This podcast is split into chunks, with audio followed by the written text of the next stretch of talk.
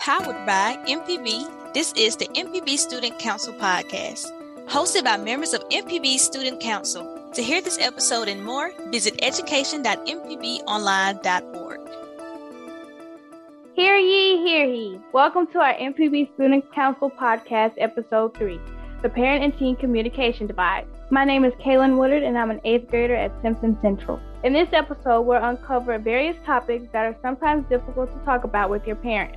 My name is Jenna Dent, 10th grader at Madison Central. Three student council members, their parents, and a local family counselor will sit down to discuss the difficulties of discussing topics including academics, drug awareness, bullying, mental health, and more in an effort to break down the barriers of communication with simple tips and solutions.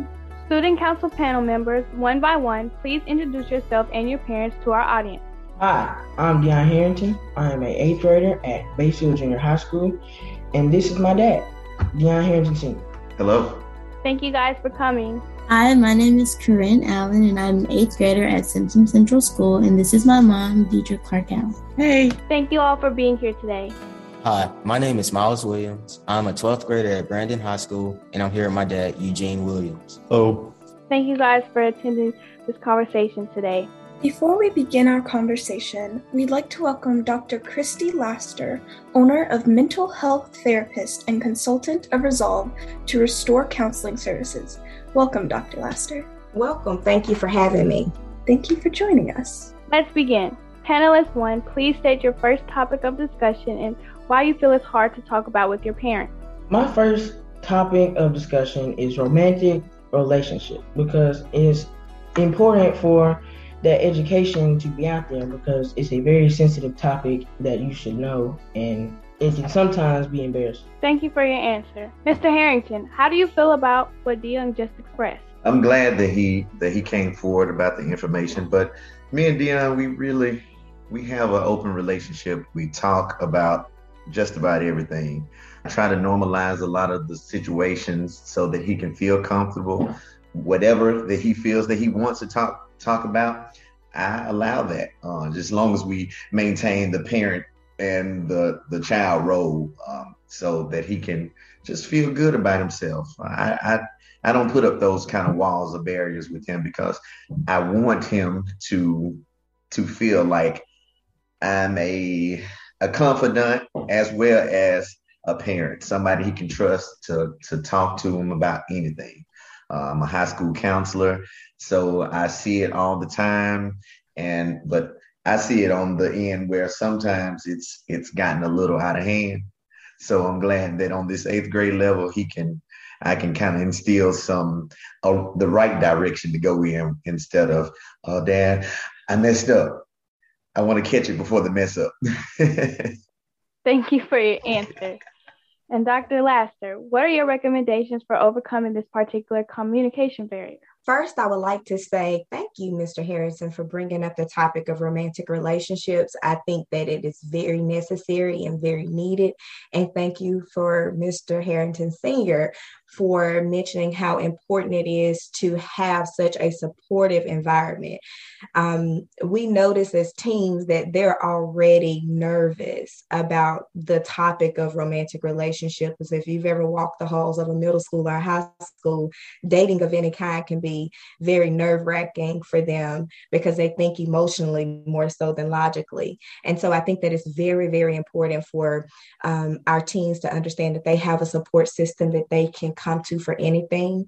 Now, we do have to make sure we establish boundaries because we don't want those romantic relationships to cross whatever line that may be established by the parent. So we do want that boundary. But as parents, I would definitely encourage you guys to please not be squirmish about the topic. If you're squirmish about it, you're nervous about it, you're anxious about it, that makes them even more anxious and they're trying to find out what the big surprise is. And either you can tell them or they can get out there and experience it for themselves. So I think that is very, very important to help them understand the importance of it, understand the boundaries that are necessary, and understand how um, outside entities can have a impact on their romantic relationships. And that could be other peers that could be alcohol or drug use um, and then the consequences of those romantic relationships if they're not handled in the best manner. So as long as we educate our teens on the front end i think that they will feel comfortable having you as a support system and can move forward with making um, those decisions that are needed in those private conversations that they have with whoever they're deciding deciding to have that rom- romantic relationship with, whether it's through text message, on the phone, in the hallways, um, dinners, parties, they feel more confident in themselves and their decisions. And I think that's very needed. Thank you. You're welcome. Panelist two, please state your first topic of discussion and why you feel it is hard to talk about this with your parent. Hi, my first topic would be how I ask questions about certain things going on around us. I chose this topic because as a teen, some things that happened our parents seem to shield us from, like certain situations, and I would like to know how I would ask what is going on. Miss Allen, how do you feel about what Corinne has expressed? I think it's important um, for your for your children to know what's going on around them. I do understand as a parent, you do have the tendency to want to shield them from things that we feel like may frighten them or may be a little bit much for them to handle. But I've always had the perspective of um, when your child asks you about it, whether you're ready to talk about it or not, that's the time to go ahead and have those conversations. So, um, anytime um, any of my children have come to me and questioned anything about what's happening on the news, what's happening in our community, what's happening in our family, um, I just say, well, you know, let, us sit down and have a conversation about that. So I think it's important for children to be able to ask what's happening around them. And I think that, you know, that's the time to go ahead and dig in and have those difficult conversations. And sometimes as a parent, you do have to take a deep breath because they are difficult conversations. But, you know, we believe in the motto, I can do hard things. And even parents have to admit that and um, just roll up your sleeves and jump in. Thank you so much for your answer. Dr. Laster, do you have any advice on this specific barrier?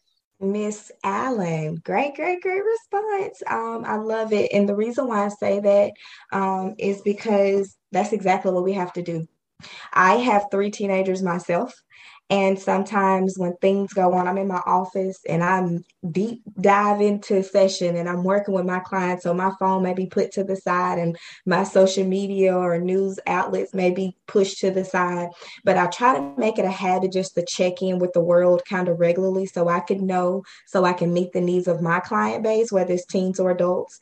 However, when I put my parent hat on as well, I want to make sure that I'm in tune with what's going on because sometimes I'll notice that they will get the news before I get the news and I try to make sure I check in with them. With this being 2022, parents, one thing that I recommend or suggest that will be a good practice is if you hear that something is buzzing in the area or on the news and you know your child has a cell phone, go ahead and take out that phone and say, Hey, I just want to check in with you. I heard that this incident may have happened and I love you. And regardless of what happened, I'm there for you.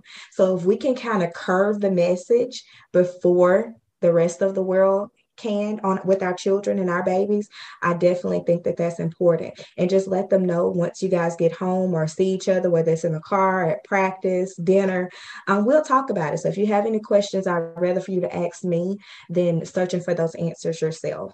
And so I think that that's very, very important for them to understand that the pandemic just um, well, still going on, but we're hopefully, prayerfully, are getting to the end of it. But I think it's very important that we acknowledge what's going on. Don't try to cover it up because if they've already heard about it and you try to cover it up, they feel that they can't trust you with what the inf- um, with the information that you give them, and that makes them want to go out there and find the information themselves.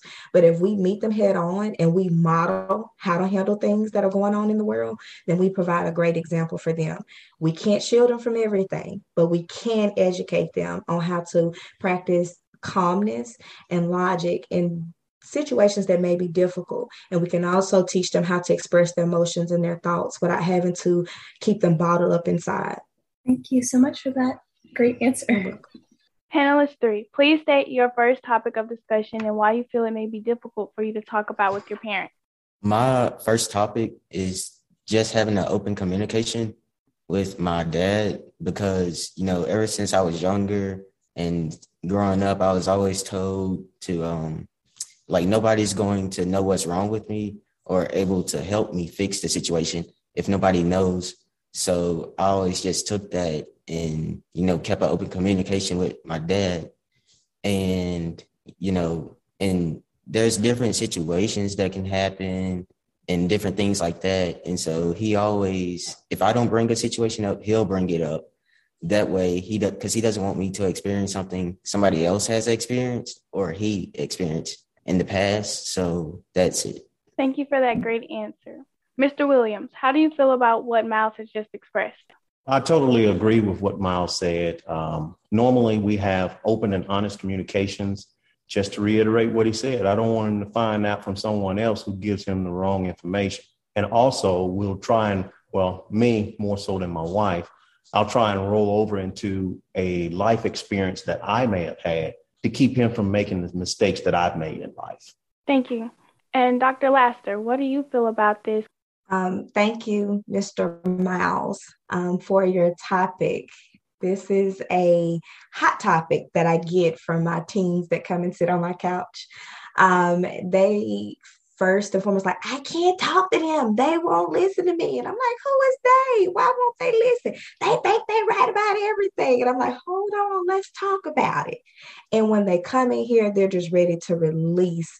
And so, Mr. Williams, thank you for also saying that you try to relate it to a real life situation because that's what teens do. They want it to be relatable, they want an honest response. And I think that that's very important. And there's two types of communication that I share with uh, my teens when they come into my mental health practice, as well as the parents when I'm working with them on how they can support their teen um, through their mental health journey. And that is parent centered communication and youth centered communication. It sounds very simple, but I want to make it even more simple. Who's leading the conversation? Is the parent directing the conversation? Are you dominating it? Are you overly focused on what you're trying to get across? Or are you pausing yourself, pausing your conversation, and pausing your thought process to be able to receive what your team is trying to communicate with you? They will respect that, one. And then two, you will model positive communication within the relationship, within the parent child relationship, and then they can take those same skills and they can communicate those skills out into the world. And so I think it's very important that we make sure that we're not dominating a topic that they came to us for. And um, as Mr. Williams said, we don't want them to get the wrong information. So we can give them the information we would like for them to have or they're going to go out there and find it themselves. So we want to make sure that we are um, changing the narrative and op- and keeping those open lines of communications with our children. So I would say make sure you're always ready to listen um, I always try to understand what's going on from the teens' perspective. Remember, they are teens; they're not adults, but let them express their perspective. I always contact, um, connect with them daily, have some type of contact with them, um, sit down and talk with them about their day. It could be so natural they won't even realize you're asking them, and a lot of that will already have created a foundation for open communication.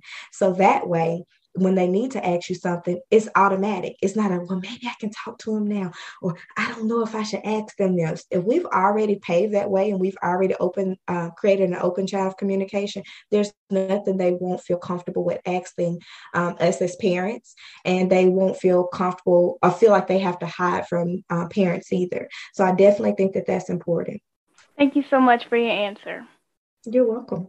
Panelist one, please state your second topic of discussion and why you feel it is hard to talk about this with your parent. My second topic of discussion is puberty because it is also a very sensitive topic and it can really embarrass. Thank you, Deon. Mr. Harrington, how do you feel about what Deon has expressed? Same as the, the first topic. Uh, first off, you you really need to with puberty uh, you need to make sure that you're sharing your values um, about how things go on. Be honest with your stu- with your child. Have that talk early so that you can go on and get that open line of communication out there. But children learn from their parents. If you allow your child to to get information elsewhere from the media, they're going to be influenced by the media. You get you allow them to get it from their friends, they're going to be influenced by their friends if you put it out there from the a responsible adult, which is the parent, um, that will allow that child to to have some morals about themselves and to think about things a little bit more. Uh, build that trust and be open and honest. Thank you, Mr. Harrington. Ms. Lester, do you have any advice for this specific divide? Mr. Harrington, I can tell you really thought about your topics. I love it. Great, great, great topic. It's very needed. Um, yes, I do have a just a short, brief response. Um, and most of it is centered around education. Parents, I would strongly, strongly, strongly say, please educate your teen on what is going to happen during puberty. Um, and just for the sake of the conversation, I want to read a definition of what puberty actually is. Sometimes we hear that word, but we don't know what it is. So it's when changes start in your child's brain. Notice I said brain, not necessarily body, starts in their brain that causes certain hormones to start being released from their gonads, which is a part of the body, so organ, and that um, tends to develop throughout their teenage years. Now, this can happen um, for girls as early as 10 years old um, and for boys as early as 11 years old. Now, we have early bloomers and we have late bloomers. So, parents, we have to make sure that we meet our children where they are. And that's why we see such a big narrative, uh, um, excuse me, a big difference um, between middle schoolers and high schoolers and who may develop sooner and who may not. And so that's why I think it's important to start having this conversation with our youth around that eight year old, nine year old mark. So when they start to see these changes within themselves, they aren't shocked, they aren't scared, they don't think that it's just them. They know that this is a natural part of developing into a teen as well as an adult. And so I think that that's very, very important and get, gives us some ideas on what those changes could look like, how we may start to think differently, how our skin may start to look different. Sometimes our hair may start to look different. We may notice sweating. So not only do we see the changes externally, internally, their brains can also be shifting and they may be thinking, why am I thinking a little different? But if we prepare them and we educate them and tell them we're here, if you start noticing these signs, these are some things you can do, call me, text me, or tell me, and then we can uh, take it from there. So I think it's a very needed topic. And I think we definitely need the education around puberty and the topic. Thank you for that answer. You're welcome. Panelist two, please state your second topic of discussion and why you feel it may be difficult to talk about with your parents. So, my next topic will be about teens' mental health. I chose this topic because across the world, all teens have had a rough time with the pandemic and what has been going on. And as a teen and being around lots of other teens, we don't really know how to cope with our feelings and mental health. And it's hard to talk about because, in my opinion, I don't want my parents to be worried about me. Thank you, Corinne. Miss Allen, how do you feel about what Corinne just expressed? Well, I totally agree with her that the pandemic has certainly heightened for teens and adults. Um, you know, stresses and um, just a lot of different emotions. But I also understand too that I think that for a lot of us in our generation, mental health really wasn't something that we talked about a lot. Um, a lot of times in our community and with our parents, you know, it just was something that was kind of taboo. It was just kind of, you'll be all right, keep your problems to yourself. So I think one of the things that we can do is be aware of the fact that we weren't we weren't really taught to a lot about mental health with our parents but being aware of that then we can seek resources that maybe we just definitely that we weren't raised with ourselves you know there are, there's a lot of good literature out there another issue i think with us is kind of being from a smaller more rural town there aren't a lot of resources. There's not a Dr. Kristy in our area. So there aren't a lot of resources for us to tap into to seek uh, support for our teens. So I think that's important. But one of the things that I think that we can certainly do is just model for our for our teenagers you know taking care of ourselves um, let them hear us talking to other people about having had a rough day let them see you take care of yourself mentally um, let them know that it's okay to be stressed but you know that you know we can cope with it. You know we don't let ourselves get too far you know without seeking some sort of assistance. So i think that's an interesting topic that i think a lot of parents in our generation i know that we happen to have some mental health uh, professionals here. So you guys have been trained in that. But I think a lot of parents in our generation don't really have a lot of those resources. So we're just trying to be more open with it than our parents were with us and just kind of take it one day at a time. Thank you so much for your answer. Dr. Laster, what are your recommendations to overcoming this particular communication barrier? Oh my. So I love it. I love it. I love it. Thank you, Miss Allen, again for this topic. You guys did such a great job picking topics. So I like to lead with facts. The facts say that, as Miss Allen said, we do live in a rural state. Um, and Mississippi can sometimes tend to be behind the trend um, with things that are going on nationally. However, um, I do think that there are some positives that are going on in Mississippi as well.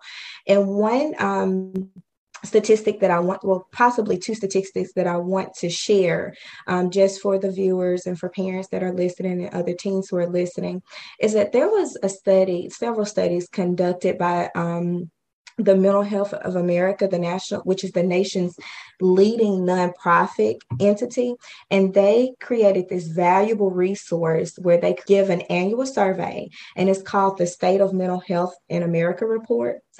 And the most recent one that was released in 2022, this year, contained data from 2019 so this is all pre-pandemic. And what they shared is is that a large percentage of mississippi's teens do not get the mental health services that they need. To be honest we rank number two across the nation. That's about 31000 of Mississippi teens who don't get the help that they need. Another statistic that I would love to share, Ms. Um, Allen um, also talked about this, and that's that um, our youth of color they definitely don't get the mental health support that they need at home because as we said parents don't know about it or they may have been raised under the stigma or the thought process what happens in this house stays in this house or don't tell people our business. And that creates a scariness or nervousness for our teens. And so they feel like if they can't talk at home can they talk to anyone? And so what we notice is that um, students of color tend to get more of their mental health services from schools. Well, K 12 schools now in turn may need to increase that. And there's a lot of research that suggests that. So I do want to make sure that that fact is out. And I also want to share that youth have experienced at least one major depressive episode, at least 15%. That is a lot of our babies in this state. And so I think that we definitely need to shift the narrative, which is what this um, broadcast will do um, around the topic of mental health and not make it so taboo. And so, as parents, what can we do? I literally thought of this phrase, and I tell this to my parents when they come in with their teens. You do know that you're raising a tiny human being, right? They are human first. They are not perfect. They are not robots. They will make their own mistakes. And sometimes they can get in their head so much um, that they don't think that there's a way out. And we have to calm them down and be that support system and say, look, if I can't help you, we'll find somebody who can. And that's where mental health therapists come in. I firmly believe in that phrase that it takes a village to raise a child. And sometimes we may not be able to give it to them, and we may not understand what mental health therapy can look like because we may not have experienced it. But that does not mean we can't offer that to our children. They need it. Um, and another thing that I love to see is that there's so many celebrities, um, teens and adults who are coming out and they're saying, I have a therapist. I need help. I have to pr- protect my mental stability. And more so during the pandemic, we are seeing how that can have a stronger place. So I think that is very, very important that awareness is coming around mental health, the stigma is being removed. And I just encourage parents to make sure you know the signs and make sure you understand how to provide a balanced parenting style. You don't want to be too tough, you don't want to be too lax. Um, but you do want to make sure that they feel that they can come to you when they need help so you can also help expand their support system. Thank you so much for your answer. Panelist three, please state your second topic of discussion and why you feel it is hard to talk about this with your parent. My second topic is struggling in school. And when I was younger, I used to have to stay up with my dad to 12 or even one o'clock just to like understand things. And that kind of goes back to the first topic of having a good open communication. Because if nobody knew I was struggling, then I wouldn't be able to get help. So that that's really it. Other than you know being put in different clubs and different things like that. But there there was a reason for um, being able to get put in those things. Like as a child, you don't really understand the things that your parents do. Like you may disagree with them at the moment, but later on you'll see why that's important. Thank you, Myles. Mr. Williams, how do you feel about what Myles has expressed? Once again, I, I agree with Myles. With the difficulty in talking about grades and what have you, just as the, Dr. Kristy stated earlier, we don't want to be too tough. You don't want to be too lenient uh, on your child either, but you do want to express the importance of getting a good education and letting them know that we're here to support you and that we'll be your biggest advocate uh, whether that means staying up all night to assist you, yes, we'll do that. We're right here for you. Uh, whether that means getting a tutor or what have you, we'll do that. We'll pay whatever we have to in order to, in an effort to make you successful. It's all about taking care of our children. Miss Laster, do you have any advice on this specific topic? Oh, yes. Grades, grades, grades. And I would like to say sometimes it's not just the grades, sometimes it's socializing. Um, there could be a plethora of things that could cause a student to struggle in school. But I will stick to what Mr. Myles mentioned because he did bring up grades. And I think that it's important that we as adults help the teens understand that they're still growing and changing. There's no perfectionism. You won't get every perfect grade. You won't get every question right. You won't get every project right. I dare to say every subject and every teacher won't be your favorite, but that comes with living and that comes with maturing and growing up. And so I think that it's very important that we teach our teens that although we may not like it or that it may be hard, that we still have to persevere. And we also have to remember to use, the resources that we have around us. If we don't, um, if teens don't use their voice and tell us that they're struggling, sometimes we may think that they're okay. Um, and we have a lot going on. We have A day, B day schedules where they're split. We do have extracurricular activities. We have our social circles. We have social media, video gaming, all the like that can command the attention of a teenage child. Tired. I'm tired. I need to sleep. My body is changing. I'm just sleepy. I'm hungry. I don't want to do homework. So we have so many things that are demand. Oh, I see those smiles. we have so many things that are demanding a teenager's mind that we don't want to add uh, undue stress. Help them understand that we weren't perfect when we were in their shoes. We don't expect them to be perfect, but we do want them to do their best and reach their goals. And I think think that once we communicate that to them, truly communicate that to them, they feel less anxious. And when they feel less anxious, they tend to not develop that in some of those anxious behaviors and depressive behaviors, and those behaviors won't matriculate into adulthood. So I think if we catch that early and we show them that there's no such thing as perfectionism, and that if you fall, if your grade drops, one semester or one term does not mean that you can't turn around and get it back up. Um, so 1C, 1B is not detrimental, but what can we do to implement it? And don't forget to use those resources you have other students in your grade, those friends, other teachers, your school counselors, um, those support teachers who could pull you out for extra tutoring. Can you get to school early? Can you stay late? Utilize a lot of those free resources so that you can feel um, supported and loved. You're not in this fight alone. You have a lot of people here to help you. So you don't have to balance that struggle by yourself. Thank you so much. You're welcome. Okay, so now it's time for final thoughts. Deon, what are your final thoughts? I'm glad we had this discussion. Thank you, Dr. Last. Mr. Harrington, what are your final thoughts? I feel the same. Um, I'm glad that that floor was opened up through this discussion panel. And I thank you so much, uh, Dr. Lassiter, for you know, your insightful words. Corinne, what are your final thoughts on this? Well, I would just like to say how glad I am that we were able to have this conversation and to see the different opinions of each parent and the issues that a lot of teenagers are going through right now. And Miss Allen, what are some of your final thoughts?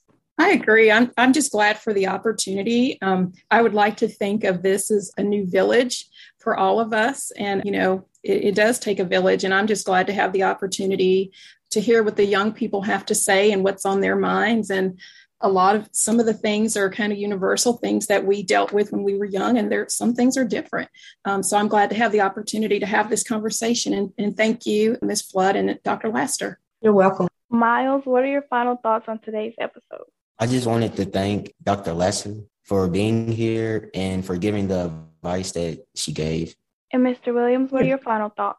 I would agree with Myles. And also, um, I would like to uh, add that I'm also grateful that we had this conversation, especially um, dealing with mental health, because that's something that um, our community really don't uh, pay very a whole lot of attention to, and it's it's a good thing to get it out. Thank you. And Dr. Laster, what are your final thoughts on this episode? And Dr. Laster, what are some of your final thoughts on this episode? I am so very thankful that Mississippi Public Broadcasting has decided to shine a light and bring an awareness to mental health and its regard to teens and how parents perceive teens and how they communicate. I think this is a very, very, very needed topic. And I think that it's important to help the teens feel like their voice is heard. Sometimes our teens feel like no one is listening. I'm yelling internally uh-huh. and nobody hears me. And so I love that we're bringing this awareness and we're showing them that we are a support system that they can tap into and that they are valued and we want to hear them. They are our future leaders and we want to help them be the great people that they are.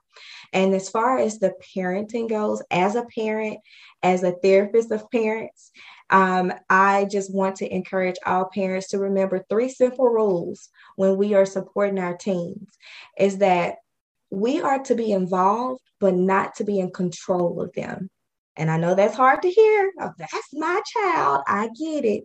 But we want to shift the narrative. They are becoming and growing and growing into becoming young adults. So we want to make sure that they know that we're involved, but we're not trying to control every portion of their life.